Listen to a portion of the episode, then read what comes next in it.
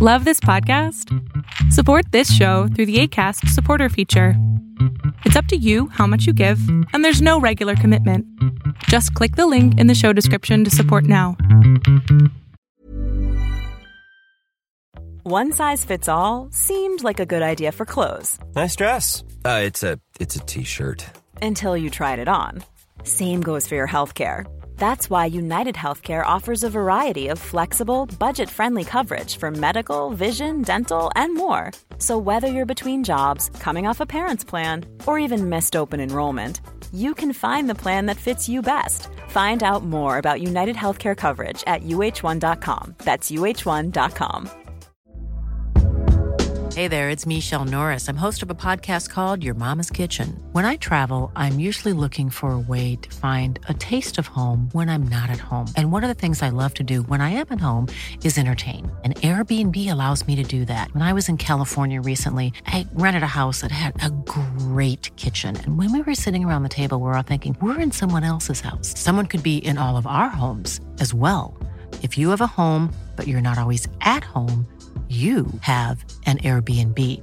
Your home might be worth more than you think. Find out how much at airbnb.com/slash host. Greetings, comrade, and welcome to the Eastern Border. You know, haven't read much comics in my day. I have read one though, and uh, that was Transmetropolitan. The lead character was someone called Spider Jerusalem, who was based upon Hunter S. Thompson, my personal hero in journalism. I don't really know how good as a person he was actually, but um, well, because of this fandom that I had, which drove me to journalism, I had a had a mouse pad, and it said, "If you're miserable, edgy, and tired, then that's a good mood for journalism." I hope it is so, because I am all three. See, I'm at Odessa now. If you've uh, watched my vlogs, to which I post links all over the place, and if you've, uh, you know, listened to the previous episode in Kiev, which was interview with Mark, then you should know that at this point, and I honestly speaking do not give a damn about the audio quality of this, because I just want to sleep so bad. Then you know I'm in Odessa right now, and we spent yesterday basically uh, filming the bomb church. Went in, saw a lot of truly tragic sights. It stunned me personally, and it was pretty difficult. We tried to get a good camera, some battery stuff for for Victor and everything, but you know, went there, did things. Then we went to eat in a local um, Greek place.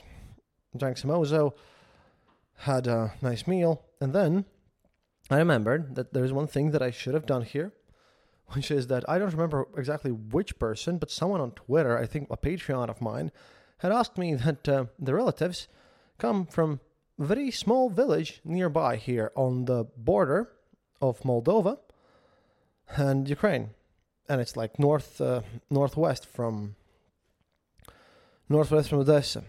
And I went there because I thought, well, you know what, the things that I do for my listeners. I wanted to go there, wanted to see what's happening, and just you know check on the whole thing. And by the way, the, the whole economy runs on smuggling.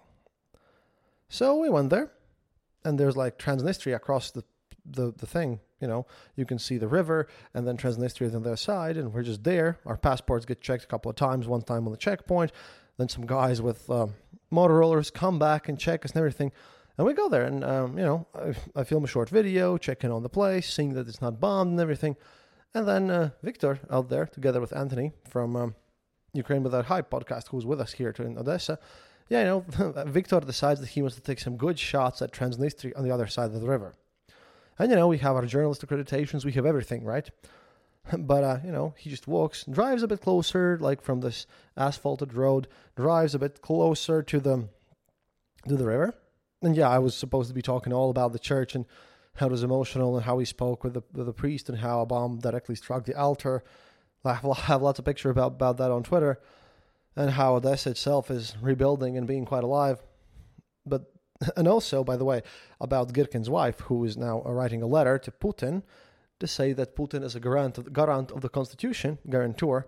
Yeah, how she how she, he should liberate Putin. Sorry, Girkin. That's never going to happen, and it's just weird knowing that everything what Girkin has been telling about this stuff.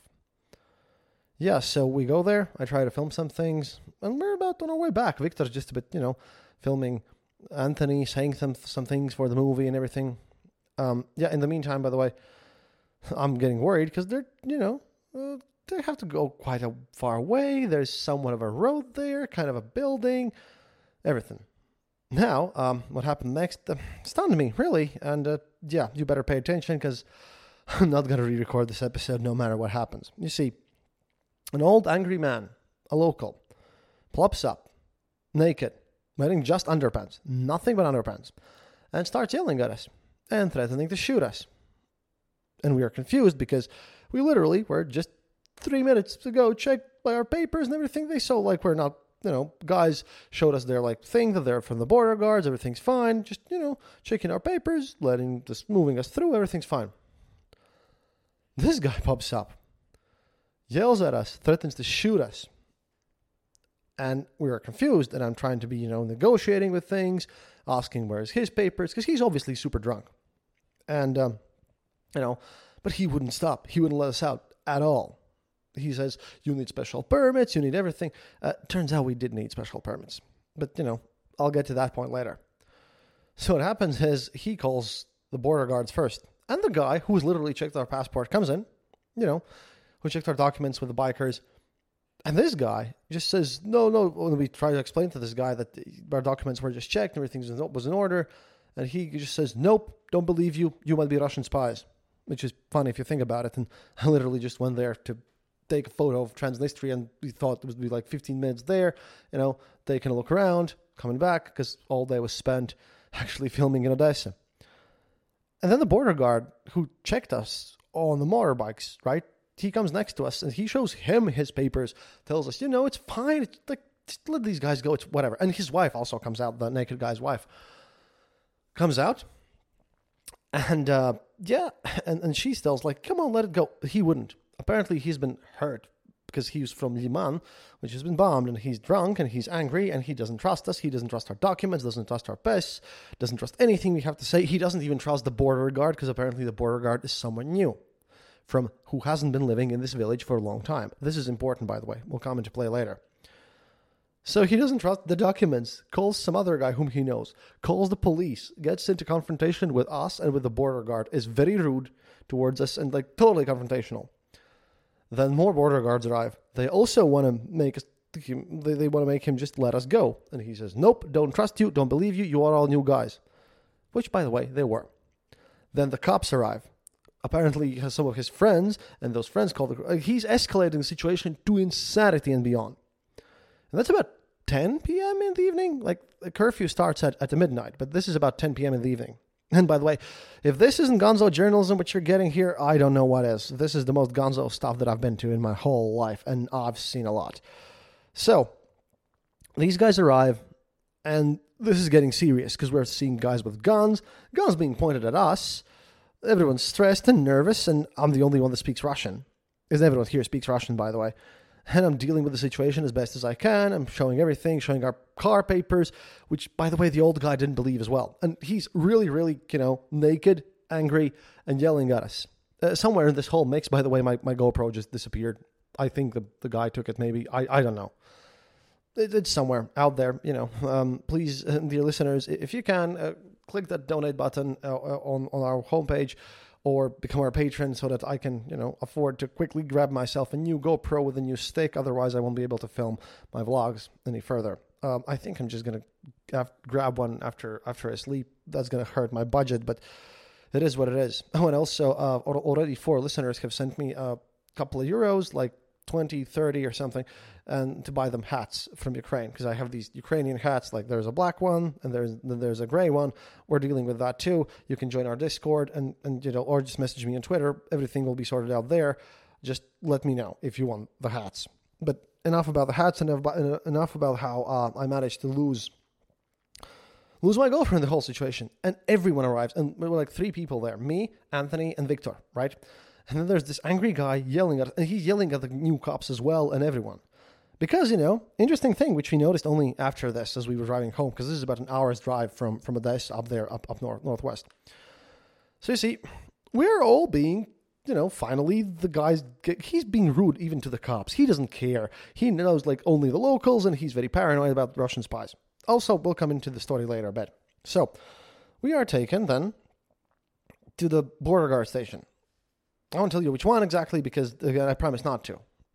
They, of course, by the way, confiscated our telephones and went through them as well. Because apparently, the first thing that happened to us, we were taken to a local classroom of this totally underfunded, really underfunded border guard thing.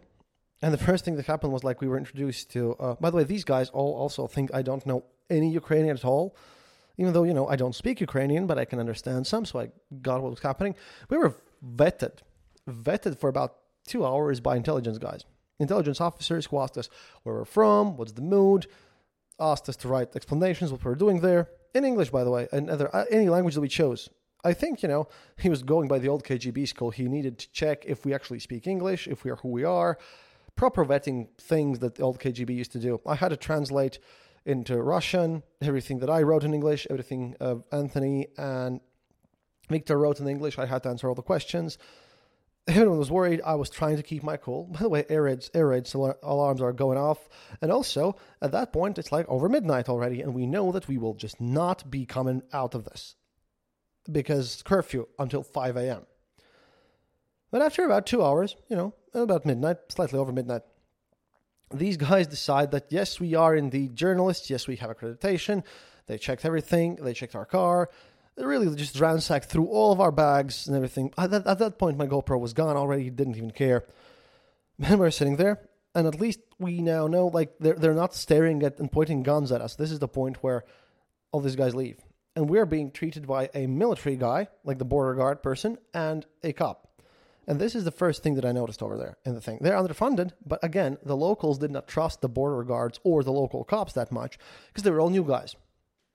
And this is important because, like, on the border between Poland and Ukraine, there used to be like older guys who did not care that much, who was like totally safe. On this border with Transnistria, this shows how seriously they take this border because they send guys from a newer generation. Everyone's like younger than me. Everyone's like about Victor's age, 24, 25, something like that.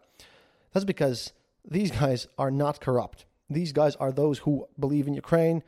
Because I spoke with them in Russia and I tried to be friends with them, try to keep my cool in all this situation because what else could I do? I've seen worse as well in my life. Had to be as cool as possible for all these hours. And this is what, 8 a.m. when I'm recording this, so I haven't slept at all. Of course, I'll go to sleep after I finish recording this, basically. So these guys obviously are from other regions so that they wouldn't have local ties so that they would actually catch the smugglers. They did everything by the book. And uh, if anyone says Ukraine is corrupt, maybe where there are local ties or older people. These guys by the book, and it was painful by the book.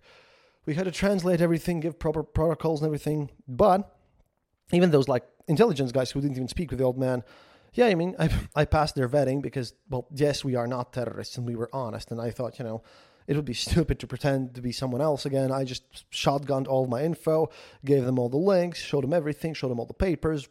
Like I, I was just me, like I'm now on this podcast. I was like this for so many hours under terrible stress. Oh my, that was hardcore for me.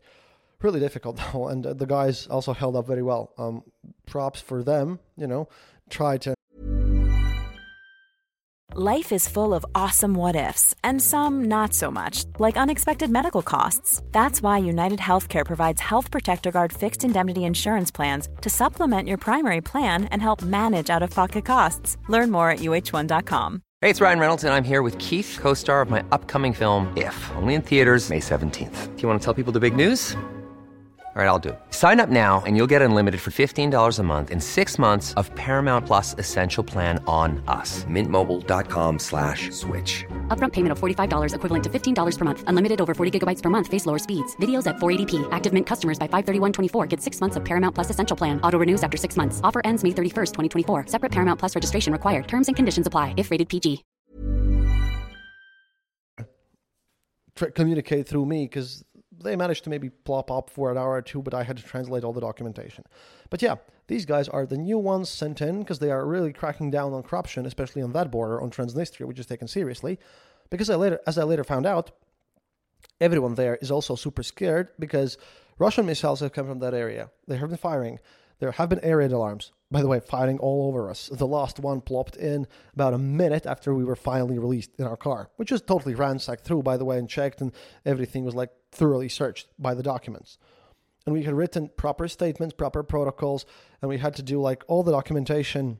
But you know, they're trying to fight the corruption, but they also stop about six to seven squads of people trying to get from Ukraine to Transnistria, then to inside the EU to smuggle cigarettes, and like they stop smugglers from the other side, agents, and everything. They are really busy there, and they, by the way, don't get the cars that people send them, and they, you know, their chief, who also was like about slightly younger than me, he also gave us uh, his Instagram of his brother, who's now serving, and they're collecting money for their stuff. But border guards are underfunded, yet honest, not corrupt.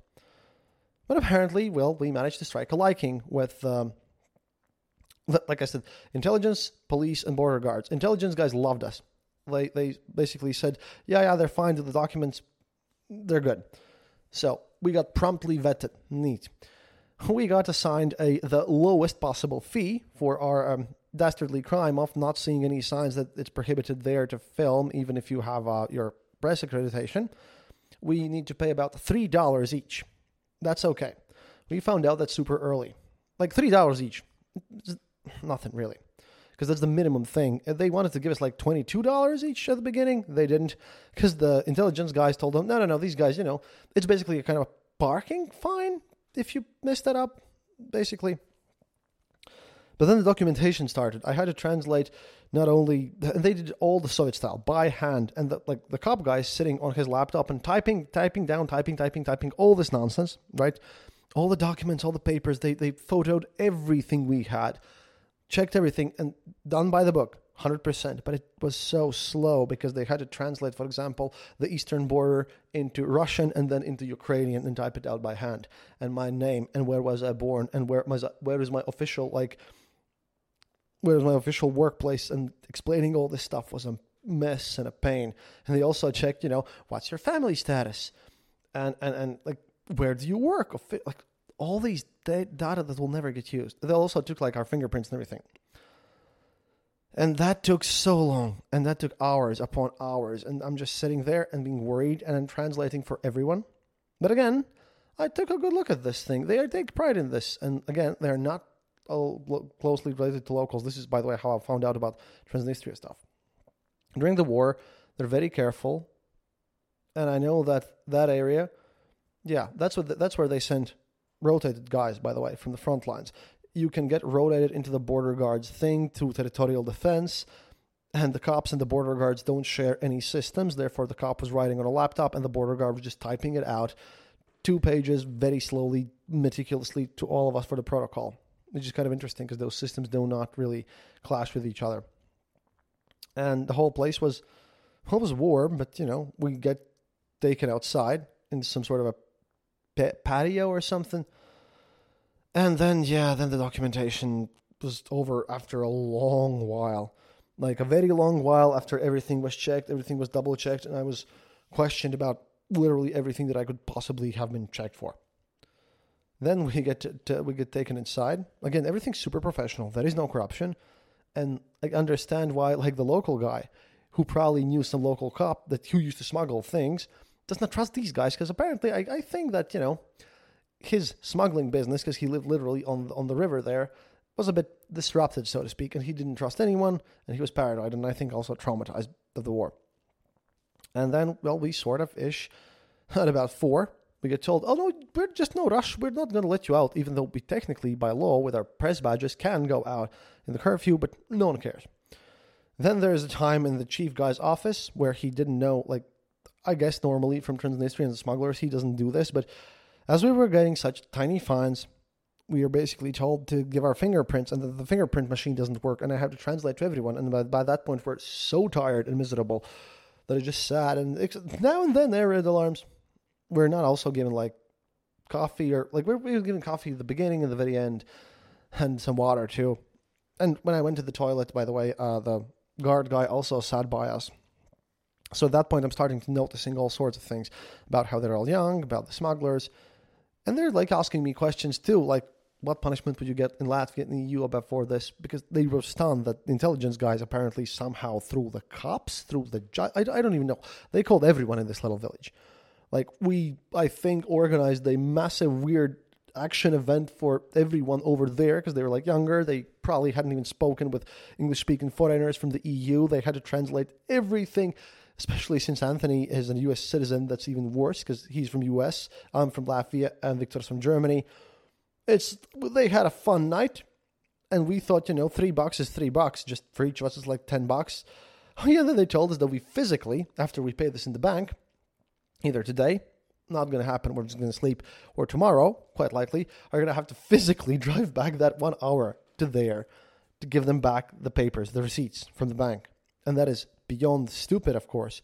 But yeah, digitalization apparently hasn't hit border control that much, which is why we also had issues getting in the country with our car that we are going to donate to, to the police, sorry, to, to the army. And it was a bit insane. But yeah, apparently they catch six to seven groups of people smuggling stuff around there. They are very careful about like the Russian border guards. And I say Russian border guards because in Transnistria, in that little kind of segment, they're not even claiming to be separatists or, or Moldovans. No, no, no. They're Russian soldiers with Russian chevrons and everything, as I was told, because I managed by the end of it, you know, Anthony and Victor just passed out for a bit. I managed to talk to him about the situation there.